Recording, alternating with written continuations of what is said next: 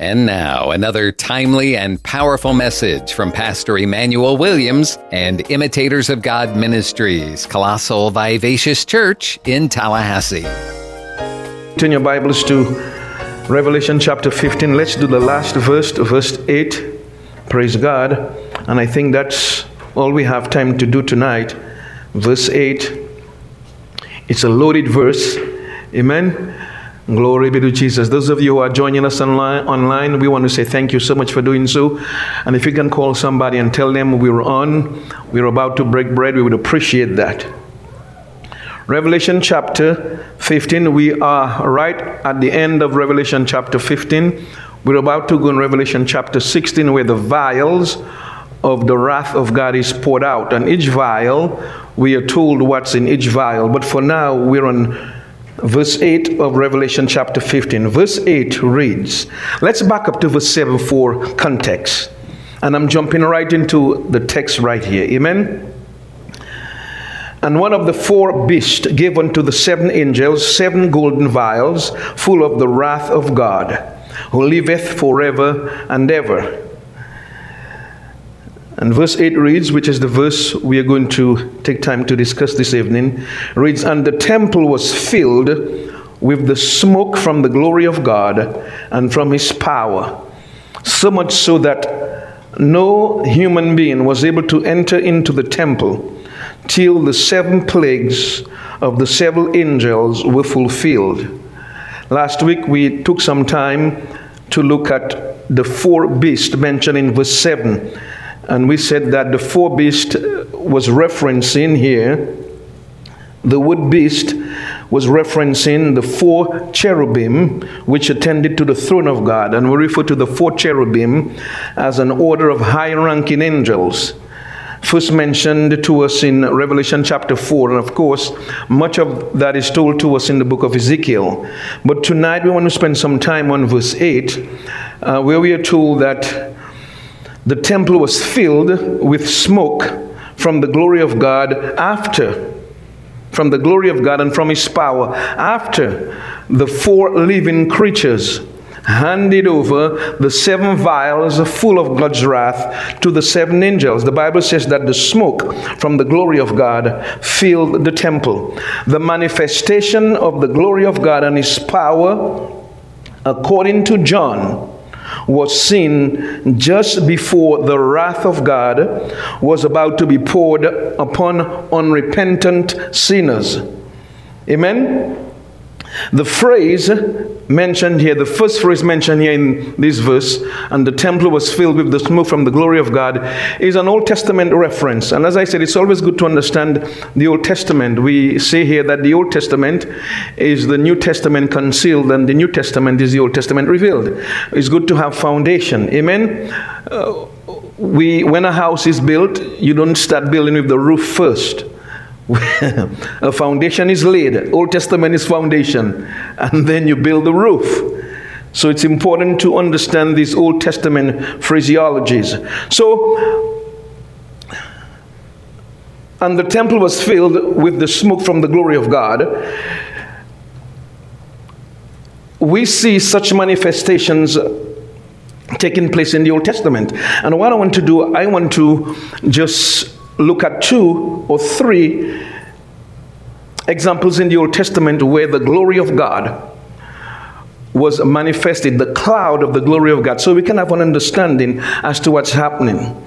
Such manifestations, such, such manifestations of His presence, and I'm saying the reason most times in the Old Testament we see the cloud of the glory of God manifested, whenever it does, it was associated with the with moments of greatness and significance, and it also uh, it also showed God's approval and acceptance. Let me say that again. Whenever we saw the cloud of the glory of God in the Old Testament, when it manifested, and when I say cloud of the glory of God, I'm talking about the Shekinah glory of God. Amen. We said that the Shekinah glory of God move out of the temple, and where does it reside? In us. Colossians chapter 1, verse 27 says, Christ in us, the hope of You see the same word here, the same word used here. Christ in us, the hope of the Shekinah glory to be manifested. Amen? You know, we are big on, in, on um, application. Doesn't make sense you talk about history and give stories without applying it to our lives. We need to grow. So, Christ in you, the hope, hopefully, the Shekinah glory will come out. Praise the Lord. So, let's look at the Old Testament and see where the glory, the cloud, amen, of the glory of God was manifested. And as I said, whenever it was manifested. It was associated with moments of great importance and significance, and also it was manifested to show God's approval and acceptance. So when the seven angels gave, when the four living creatures gave the seven angels the seven last vials, the glory of God was manifested. It, it's indicating that something important took place of great importance to God, something of great, of great significance is taking place. Are you with me? God is coming out and saying, I am pleased, I'm satisfied with what with what's about to take place. Let's see how that was showed in the Old Testament. We saw in Exodus chapter 40, verses 30 to 34, after Moses was obedient to follow God's instruction in building the tabernacle in the wilderness exactly the way God wanted, his glory filled the tabernacle. Exodus chapter 40, verse 34, I think it reads, Then a cloud covered the tent of the congregation, and the glory of the Lord filled the tabernacle. And when that happened, we are told in verse 36 and Moses was not able to enter into the tent of the congregation because the cloud abode thereon and the glory of the Lord filled the tabernacle. So we see here, we said, whenever the glory of the Lord manifests itself in that way, it's because of great importance and great significance. And God is showing Himself pleased with what's taking place. I'm trying to make an association here with, are you with me, saints? Let's see also where the glory of God was manifested in an unprecedented way. Let's go to 1 Kings chapter 8, verse 10 to 11. We are building a case here tonight. Amen? Glory be to Jesus. So the presence of God filled Solomon's temple at its dedication. Amen.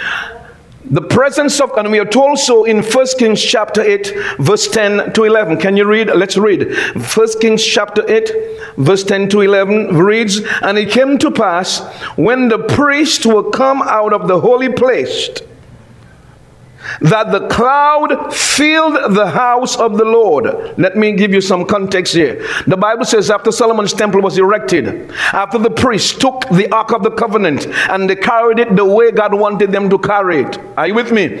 God said to carry my ark with on the shoulders of the priest. Don't put it on a cart. It doesn't matter how new the cart is, it doesn't matter how expensive the cart is. Are you with me? Do not put it on the cart. I need it to be carried on the shoulders of the priest. Amen. Glory be to God. And so, as soon as they did that, so they went into the Holy of Holies, they erected the ark as God told them to erect the ark. The Bible says, as soon as they left the Holy of Holies, this is what happened. The cloud, still on verse 10, filled the house of the Lord so that the priest Sense. The priest could not stand to minister because of the cloud, for the glory of the Lord had filled the house of the Lord. The priest could not, the preachers could not do, uh, and, and we have experienced it here. Sometimes we just get caught up in praise and worship, and you could. Everybody knows that's what God wants. He wants to be praised and worship. God has taken over. Amen. Some of us fight it. Some of us, we want a word from the Lord. We want a word from the Lord, brothers and sisters.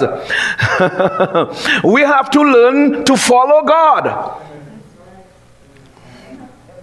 and not cut his service short because you want a word. You, you got 66 books. You can read it at your house.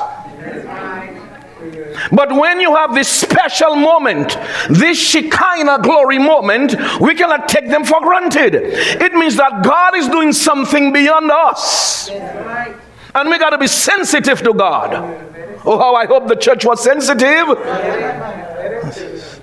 Glory be to Jesus. Many times I come here and I, I know God wants to move, just praise and worship, but then I look at the congregation and most of us are just seated, not seated, seated. Amen. I'm not criticizing anybody. Amen. I'm just trying to make a point here.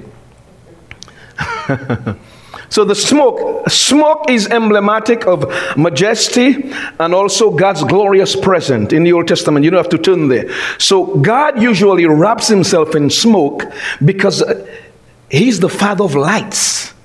Light can be blinding. And so he has to cover that light with smoke. Are you with me, saints? Praise God. So when God made his first appearance, also, I need you to see this last, just this last one, an Old Testament reference. When God made his first appearance on Mount Sinai to the children of Israel in Exodus chapter 19, verse 16 to 18. I'm building a case here because I want you to see that the glory of God is always attached, always associated with great importance and significance and something that's well pleasing to God. Amen. When God came down on Mount Sinai, when he told Moses to sanctify the people and let them come, and it came to pass, verse 16 reads, it came to pass on the third day in the morning that there were thunders and lightnings and a thick, there, there we have it, a thick cloud upon the mount and the voice of a trumpet exceeding loud, so that all the people that was in the camp trembled. And Moses brought forth the people out of the camp to meet with God, and they stood at the at the nether part of the of the mount. And um, we are told in verse 18 finally, and Mount Sinai was altogether on a smoke. Because God came down, His glory is in that smoke. Amen. Uh, because the Lord descended upon it with fire, and the smoke thereof ascended as the smoke of a furnace, and the whole mount quaked greatly. Now that's what you call power. Amen. Glory be to God. Hallelujah. So, like I said, the smoke, which represents the cloud of the glory of God, whenever there is such a manifestation, it's because God is well pleased. It's associated with great importance and great significance. So too here in Revelation chapter 8, 15, sorry, verse 8.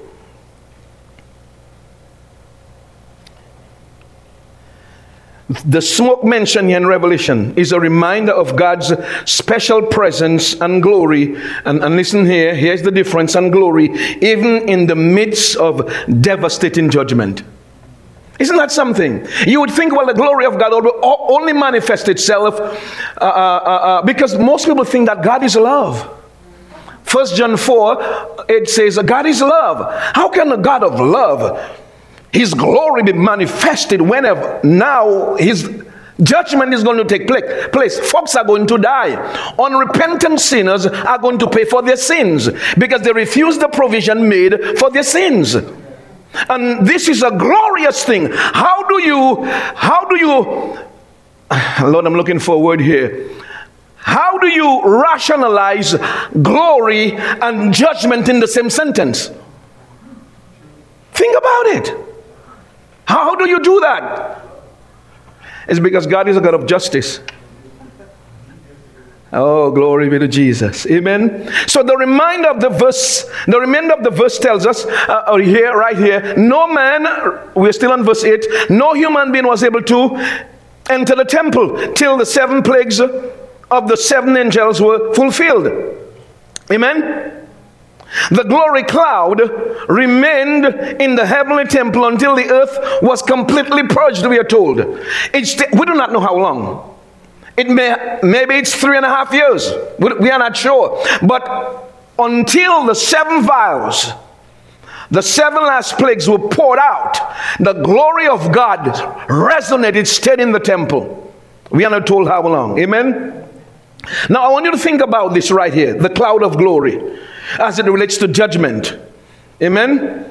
As it relates to judgment. Like I said, in the past, such manifestations of His presence typically was associated with moments of great importance. Is that a great important event for God? Yes, it is. And I'll show you in a while.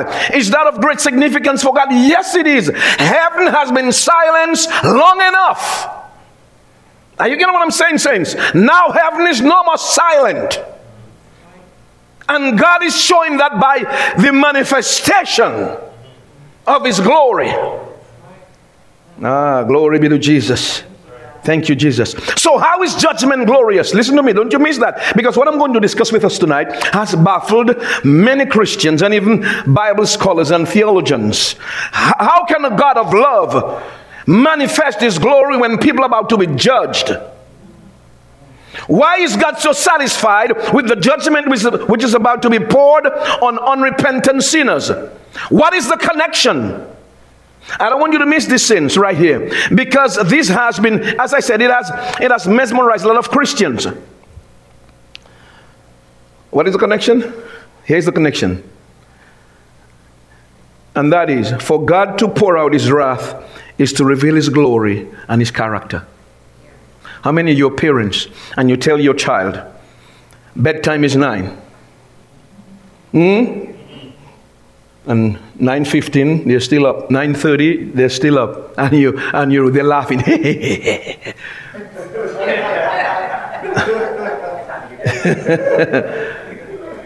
what does that say about your character as a parent? weak and a pushover. For years, God has been looked at as weak and pushover. For years, heaven has been silenced. Not anymore.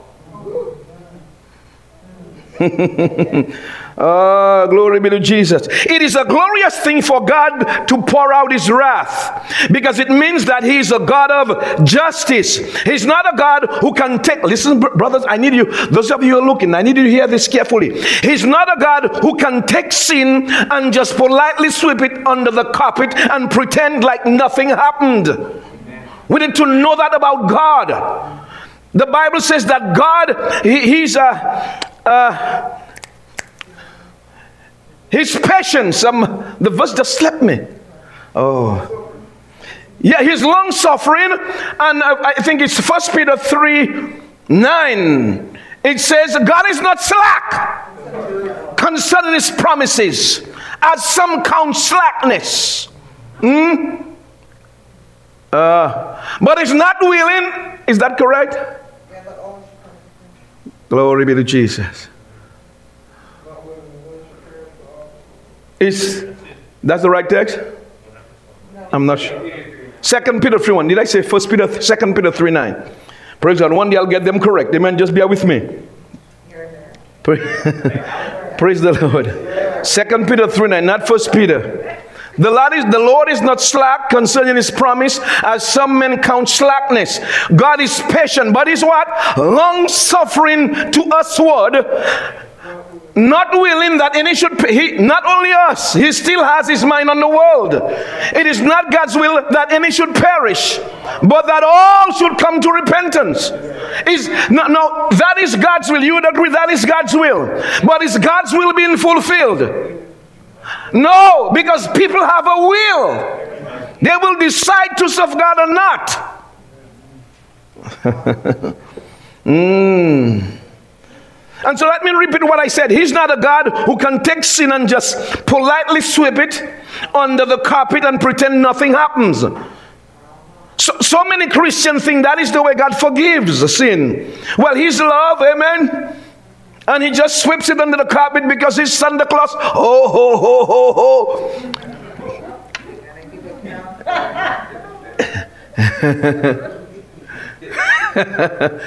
Oh, glory be to Jesus. You ask the average Christian today, do you know that your sins are forgiven? Yes, I do. Why? Because I asked God to forgive me, and He's forgiven me.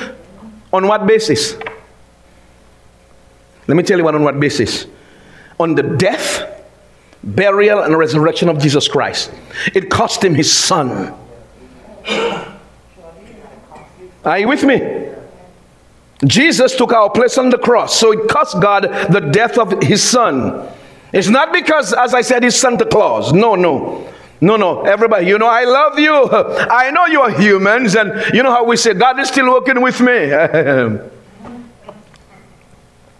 know, God, I know you won't do it again. Praise the Lord.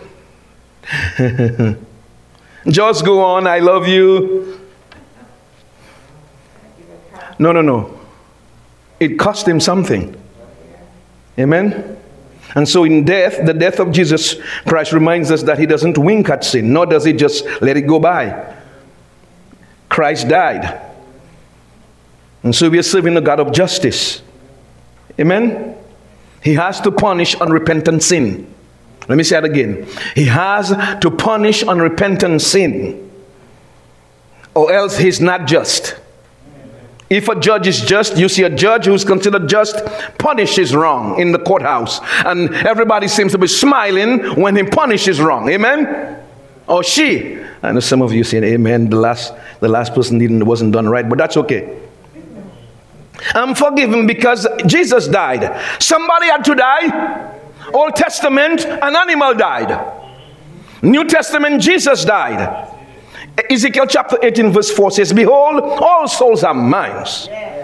He said, As the soul of the Father, so the soul of the Son is mine. This is what he said The soul that sinneth, it shall die. But the souls are not dying because they are covered by the blood of bulls and goats for one year. You see how good God is. Old Testament, when folks sinned, they didn't just die. You remember that. Once a year, the high priest would go in the Holy of Holies and sprinkle the blood seven times on the Holy of Holies. Are you with me? On the um, on the mercy seat. One sprinkling the blood of, and that alone was sufficient to cover the sins of the nation of Israel for one year. That is why Lot was called holy Unrighteous, not because Lot did anything. Lot was a rascal. Are you getting what I'm saying, saints? Lot was holy because the priest went in the Holy of Holies and sprinkled the blood on the mercy seat, and for one year, Lot was righteous. Oh, what a blessing! Isn't that a blessing? It's not because we deserve it. The reason why we are righteous and holy is because our high priest did the very same thing. Once he went in there. The priest on earth, the high priest on earth had to do it every year, but our high priest did it once. And the Bible says this, and you can check it out in Hebrews chapter 9 and verse 10 of Hebrews and Hebrews 10 and 11. You don't have to turn there, don't turn there. It says he went in there once and he perfected us. He didn't just make us righteous, he perfected us. God, we give you praise. Woo! Perfected our spirits. That's why 1 John 4 17 says, As he is in heaven, so are we on earth. In spirit, not in body, not in mind, but in spirit. Oh, what a blessing. Man, I tell you, sometimes that that that is so it is so overwhelming. It's, it's a lot to take in, amen. Glory be to God. a lot to take in. Romans chapter 4, Paul referenced Romans chapter 4, verse 6 and 7. Paul said, uh, he referenced the covering of the sins back in the Old Testament. He said, even as David also describeth the blessedness of the man unto whom God imputeth righteousness without works, saying, Blessed are they whose iniquities are forgiven and whose sins are covered. Old Testament, their sins were covered. Old Testament, their sins were covered. New Testament, our sins are not imputed, our sins are not written down. Glory be to God. I got to move on. Some of you won't believe that if I if I spend too long on that. Amen. Glory be to Jesus. But what is going to happen for all people who reject the only means of salvation? What's going to happen? What is going to happen for the unsaved who reject the only means of salvation available to them, which is Jesus Christ? Uh, they are going to have to pay for their sins. That's what's happening here in Revelation chapter 16. Because they refuse to accept the provision made for their sins. Now they have to pay for their sins because somebody has to pay. Either you accept what Christ did or you pay for your sins. Because the Bible says, the soul that sinneth shall die. Somebody must pay. Hebrews 9:22 says, without the shedding of blood, There is no remissions. Remission means pardon and forgiveness. Blood has to be shed. Old Testament, an animal blood was shed. New Testament, Jesus' blood was shed. As a result, there is remission, pardon, and forgiveness. Man, we got to understand those things. So that when the devil comes in with his lies and his trickery, we can talk, the, tell him of what God would say about us. Oh, hallelujah. So Jesus paid for all those who are willing to embrace what he did on the cross. And I hope all of us here tonight, amen. And those of you who are looking, I hope we all have accepted Christ as Lord and Savior. Oh, Father, we thank you for this great, great, great, great deed performed on our behalf. What a blessing. Amen. Woo, thank you, Jesus. Oh, what a blessing. Tell somebody heaven is no longer quiet. No longer quiet. As of as of Revelation chapter 15, verse 8, heaven is not quiet. Amen. No, no, no, no. God, God is now, uh, God is now pouring out His wrath on unrepentant sinners. You know, there is a in um, after the third angel poured out the wrath in Revelation chapter 16. Quickly, if you have, can you turn to verse 5? Uh, um, let me just read verse 5 and 6 in Revelation 16. I know I'm running ahead. But I need to preface what I'm going to say with this right here. After the third angel poured out the fourth vial, take a listen to what one of the angels said in Revelation 16 5. It says here, And I heard the angel of the waters say, Thou art righteous, O Lord, which art and wast and shall be, because thou hast judged thus. Verse 6 says, For they have shed, they, the unrepentant sinners, they have shed the blood of saints and prophets, and thou hast given them blood to drink. I get what I'm saying? Many of these people, there's a lot, many of these people, they've slain Christians over the years. And heaven was quiet. And God is saying, No, I'm not going to be quiet anymore. Remember the murder of Stephen? When Stephen was murdered, they rushed on him and they murdered Stephen with stones. Heaven was quiet. and he said in Acts chapter 7, verse, you don't have to turn there, verse 59, and they stoned Stephen calling, and he's calling upon God and saying, Lord Jesus, receive my spirit. And he knelt and, and cried with a loud voice, saying, Lay not this charge against them. And he said this, and then the Bible says he fell asleep. He fell asleep. And guess what? Heaven was what? Quiet and silent. It's like nothing happened. Amen? And he went on rejoicing. In the last night, what I did, I took a deep dive, and I think I've read it here before, into the manner the apostles died. Matthew was beheaded with a sword, heaven was silent. Mark died in Alexandria after being dragged through the streets of the city, and heaven was silent. I'm telling you, I'm giving you reasons why the glory of God came out. Hmm? Are you getting what I'm saying, saints? Glory be to Jesus. Uh, in Revelation chapter 6, verse 9 to 11, if you can turn there quickly. Revelation chapter 9, verse 6. We are told, and when he had opened the fifth, fifth seal, I saw the altar. I saw under the altar the souls of them that were what? Slain. The word slain here means butchered, slaughtered, maimed, bludgeoned. Christians who are in heaven, who were murdered. And heaven was quiet. That's why it's a glorious thing for God to judge unrepentant sinners. Ah, glory be to Jesus.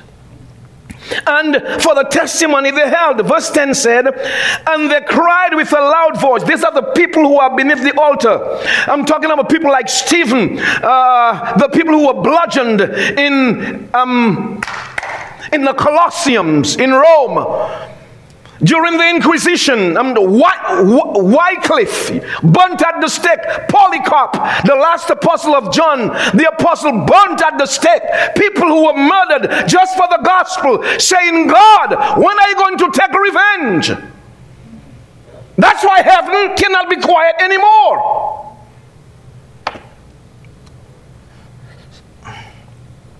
And they cried with a loud voice, saying, How long, O Lord, holy and true, dost thou not judge and avenge our blood on them that dwell on the earth? And with white robes, and white robes were given unto every one of them. And it was said unto them that they should rest yet for a little season, until their fellow servants also had their brethren that should be killed as they were, should be fulfilled. God said, just stay right here. Still those who have to be murdered. And amen? They're coming to join you. Isn't that something else? Luke was hanged on, a, on an olive tree in Greece. You know, Luke, the one who wrote Acts and the Gospel of Luke, hanged on an olive tree. John, the apostle, died a natural death, but before that, they submerged him in hot oil. And he came right back up without being burnt because he had a word from the Lord. Jesus on the cross said to John, He said, Son, behold your mother. And he said, Woman, behold your son. John had a word from God to take care of Jesus' mother, so you cannot kill him. Until who took care of Jesus' mother, you could not touch him because he had a word from the Lord. So when they submerged him in hot oil, he came back up because he had to take care of Mary. Jesus did not trust his brothers with his mother. Anyhow, let me move on here. oh, glory be to Jesus. And so we are told here, Peter was crucified upside down in Rome. When they brought Peter to be crucified, he said, he said, I'm not worthy to be crucified like my Lord, like my Lord, right side up. He said, crucify me upside down, please. And heaven was what? Silent. James was beheaded in Jerusalem. Barnabas hmm, was stoned to death Paul was beheaded in Rome. Andrew was crucified and preached at the top of his voice. They were crucifying Andrew, they were nailing him in his hands, and, and he was still preaching at the top of his voice. Lord, I give you praise. Thomas was run through with a spear in Asia. You remember Thomas, doubting Thomas? He was no longer doubting Thomas. He was fully persuaded since. Amen? Over and over again. The saints were led to the saints who were led to the Colosseum were mocked and then murdered as a sport. Some of them, as I said, bludgeoned or the stoned by lions. This is what the Bible said about saints in Hebrews. I'll be done. In Hebrews chapter 11, I'm giving you reasons why heaven cannot be silent anymore. I'm giving you reasons why it's a glorious thing for God to judge unrepentant sinners. This is what the Bible tells us in Hebrews 11 concerning some saints. Verse 36. You got it? Hebrews 11, verse 36. It says, And the others, talking about Christian, our brothers and sisters, had trials of cruel mockings and scourgings. Yes, moreover of bonds, and imp- they imprisoned Christians just because they accept Christ as the Lord and as their Lord and Savior. They haven't done anything wrong just for accepting Jesus Christ as Lord. The devil came against them. Verse, one, verse 37 says, They were stoned, they were sawn in two. Isaiah was dropped in a tree trunk. Prophet Isaiah. In a, and they, was, they just sawn him like a burrito. How many, how many of you seen a burrito? A burrito or wrap? That's a better term, a wrap. You've been to Publix and you saw them prepare wrap and they cut the wrap, they cut it in two. That was that was a it's like Tom, it's like Isaiah dropped in a tree trunk and been sawn. It's right here. Uh, and were tempted, were slain with the sword, and they want they could not come downtown. They could not leave. The, they had to stay in the wilderness. There was a bounty on their heads. The Bible says they, were, they went, they wandered about in sheep's and skins and goat skins. They couldn't come downtown to shop at Bodines or, or uh, J.C. Penney. If there was sin, they would be dead. So they settled for goat skins and sheep skins and stayed in the will. I'm talking about our brothers and sisters. Today we have it easy, but brothers and sisters, we need to get educated as to what our brothers and sisters went through. And let me move on here. And we are told here Dest, being destitute and afflicted, tormented. And this is the part I like, verse 38 of whom the world was not worthy. They wandered in deserts and in mountains and in dens and caves on the earth. They couldn't come downtown, they couldn't get a coke. Mm-mm. They would be dead, so they had to stay in caves and run for their lives. Why? Just because they became Christians. That is why the Bible says now it's a glorious thing for God to judge unrepentant sinners. Oh, glory be to Jesus. Hallelujah. Isn't that something else? Oh, glory be to God. And finally, I'm going to tell you about somebody I just mentioned recently. His name is Polycarp, and, and um, he was the bishop. You remember the seven churches the letters were sent to? He was one of the pastors one of the letters went to. Revelation chapter 2, verse 9. He was one of the pastors. And I'm going to tell you what happened to him. He blesses my soul. They said Polycarp was a. Well, let me move on here. I want to finish what I have tonight. Revelation chapter 2, you got it, verse 9. It says, uh, This is the letter who went to Polycarp. Polycarp. It says, And I know your works and tribulation and poverty, but you are rich. Isn't that something? And I know the blasphemy of them which say they are Jews and are not, but are the synagogue of Satan. Verse 10 Fear none of these things which thou shalt suffer. Now keep in mind, that is the letter Jesus Christ gave to John the Apostle to give to Polycarp. Are you with me? Because he was the pastor, the angel of the church. It continues here Behold, the devil shall cast some of you into prison, that you may be tried, and you shall have terrible 10 days, tribulation 10 days. Be thou faithful unto death. That's what God told Polycarp. Be faithful unto death, and I will give you the crown of life. And it ends, He that hath an ear, let him hear. Well, let me just tell you a little bit about this particular man, Polycarp. When God gave John, Jesus gave John, uh, gave John, the apostle, this particular letter to give to Polycarp, he took it literally. We are told here an eyewitness who saw Polycarp's martyrdom reported that after he was captured by Rome, by Roman soldiers, he was brought into the Roman Colosseum. That's Polycarp. And in the presence of everyone in attendance at the Colosseum, the proconsul said to him, Swear by the fortune of Caesar, reproach Christ, and I will set you free. And Polycarp responded, 86 years I have served him and he has done me no wrong. How can I blaspheme my king and savior? The proconsul further threatened him with wild animals and fire, but Polycarp would not budge. Finally, he said to the proconsul, You're wasting your time. Do what you have to do.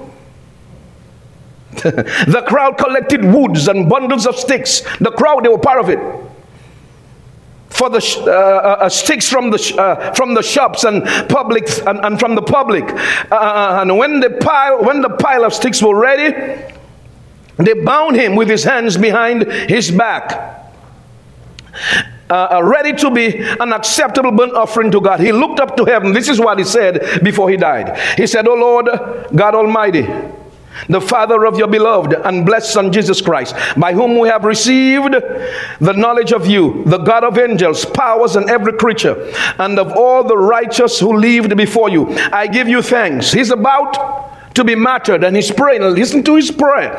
I give you thanks. He's not crying.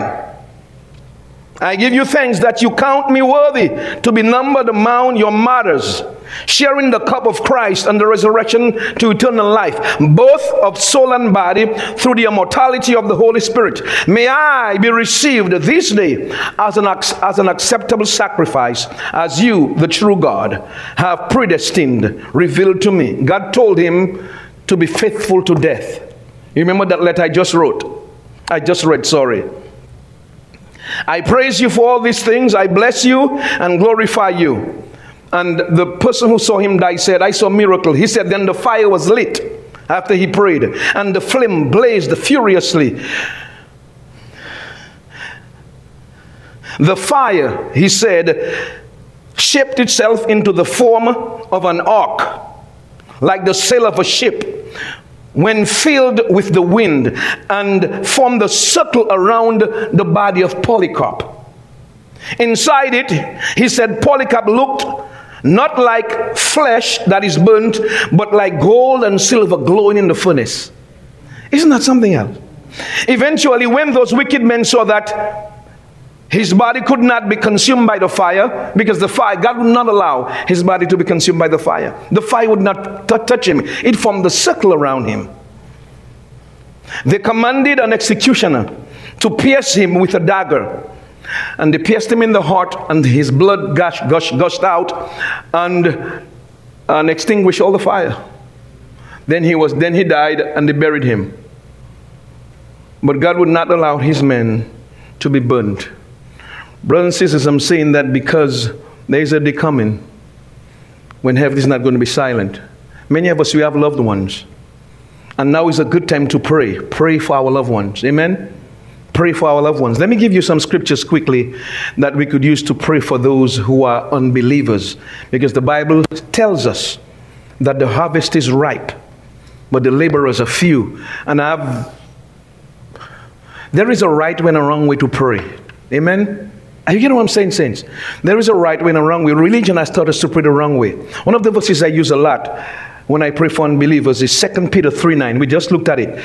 The Lord is not slack concerning his promise. Amen? As some count slackness. So I pray, Father, I know you, you are not slack concerning your promise. It is your will that nobody should perish.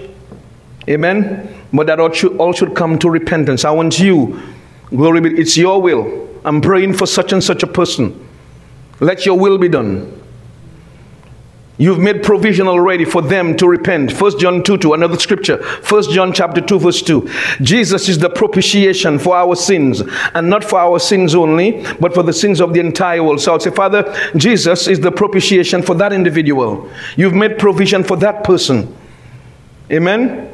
The first one said it's your will. So that's why when we go to God, we don't beg God for people to be saved. God wants them to be saved more than you and I want them to be saved. So you say, God, it's your will that this person be saved. Amen. So I'm praying that your will be done and you've made provision. First John 2 2. The next verse I pray is Romans 10 17. It says, So then faith come by hearing, and hearing by the word of God. Amen. So it's the word of God that has to be preached whether it's on TV, whether uh, on radio or somewhere where they're sitting and the word is being preached, it has to be the uncorrupted i think is the next verse i praise first peter chapter 2 chapter 1 verse 23 first peter 1 23 says being born again, not of corruptible seed, but of incorruptible, by the word of God, which liveth and abideth forever. So I pray that I say, Father, the only way that person can get saved is by the word of God, not by praying. You can pray that the word of God cut across their path. Are you with me? That's what I'm saying. We got to learn how to pray properly. It is by the seed of God's word they get saved. So you pray that the seed be planted in their hearts. Whether it's through, as I said, through radio or television or just any means by reading a document somewhere. But you, the word has to be, the incorruptible word has to be sowed in their hearts. Amen. Then I pray Matthew 9 38.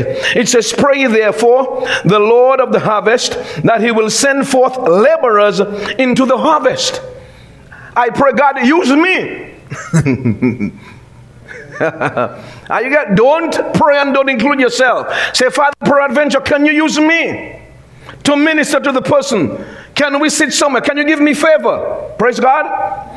And John 14, 26. This one I pray real. I pray this for real because I know a lot of people. John 14, 26, it says, But the Comforter, which is the Holy Ghost, when the Father, whom the Father will send in my name, he will teach you all things and bring all things to your remembrance. And the why I pray that is because I know many people, when they were small, they sat somewhere in church school and Bible verses were taught to them. So I'm asking the Holy Ghost to bring to remembrance what was taught to them in their early age. Are you getting what I'm saying? It is a strategic prayer, and I've seen it work a lot. Amen. Instead of just praying, Lord, save them. Lord, I ask you to touch them. No, that's you know, I know that's sometimes what we do, but that doesn't work. See how long we've been praying, huh?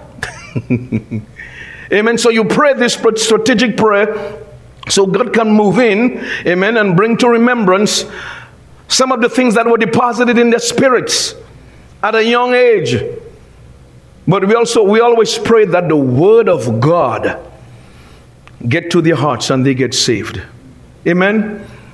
There's coming a day, brothers and sisters, when the glory of God is going to be manifested just before the vials are poured.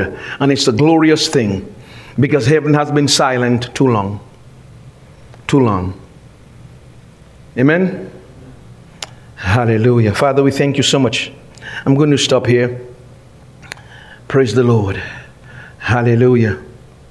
And I just want to speak in the camera. If you know somebody who's not saved, tonight is a good time to be saved. There is a day coming. Glory be to Jesus. A day coming where salvation will no longer be available. The time the church age is going to end and grace will be over. The Bible said, Today, if you hear his voice, harden not your heart. If you're not a Christian, tonight is a good night to be a Christian. Move from darkness into his marvelous light. If you would do that tonight, then your sins will be forgiven. Take God's provision. If not, you're going to pay for your own sins. And so pray this prayer with me tonight if you'd like to accept Christ as your Lord and Savior. Say, Heavenly Father, I thank you for sending Jesus to be the propitiation for my sins. I recognize I'm a sinner and I accept the provision you made, which is Jesus Christ. If you pray that prayer, send us a mail, a note at iugmtally at gmail.com. Again, that's iugmtally at gmail.com. God bless you. Have a wonderful evening. Amen. Can you lift your hands for the benediction? Glory be to Jesus. The Lord bless you and keep you. The Lord make his face to shine upon you and be gracious to you. The Lord lift his countenance upon you and give you peace. Shalom.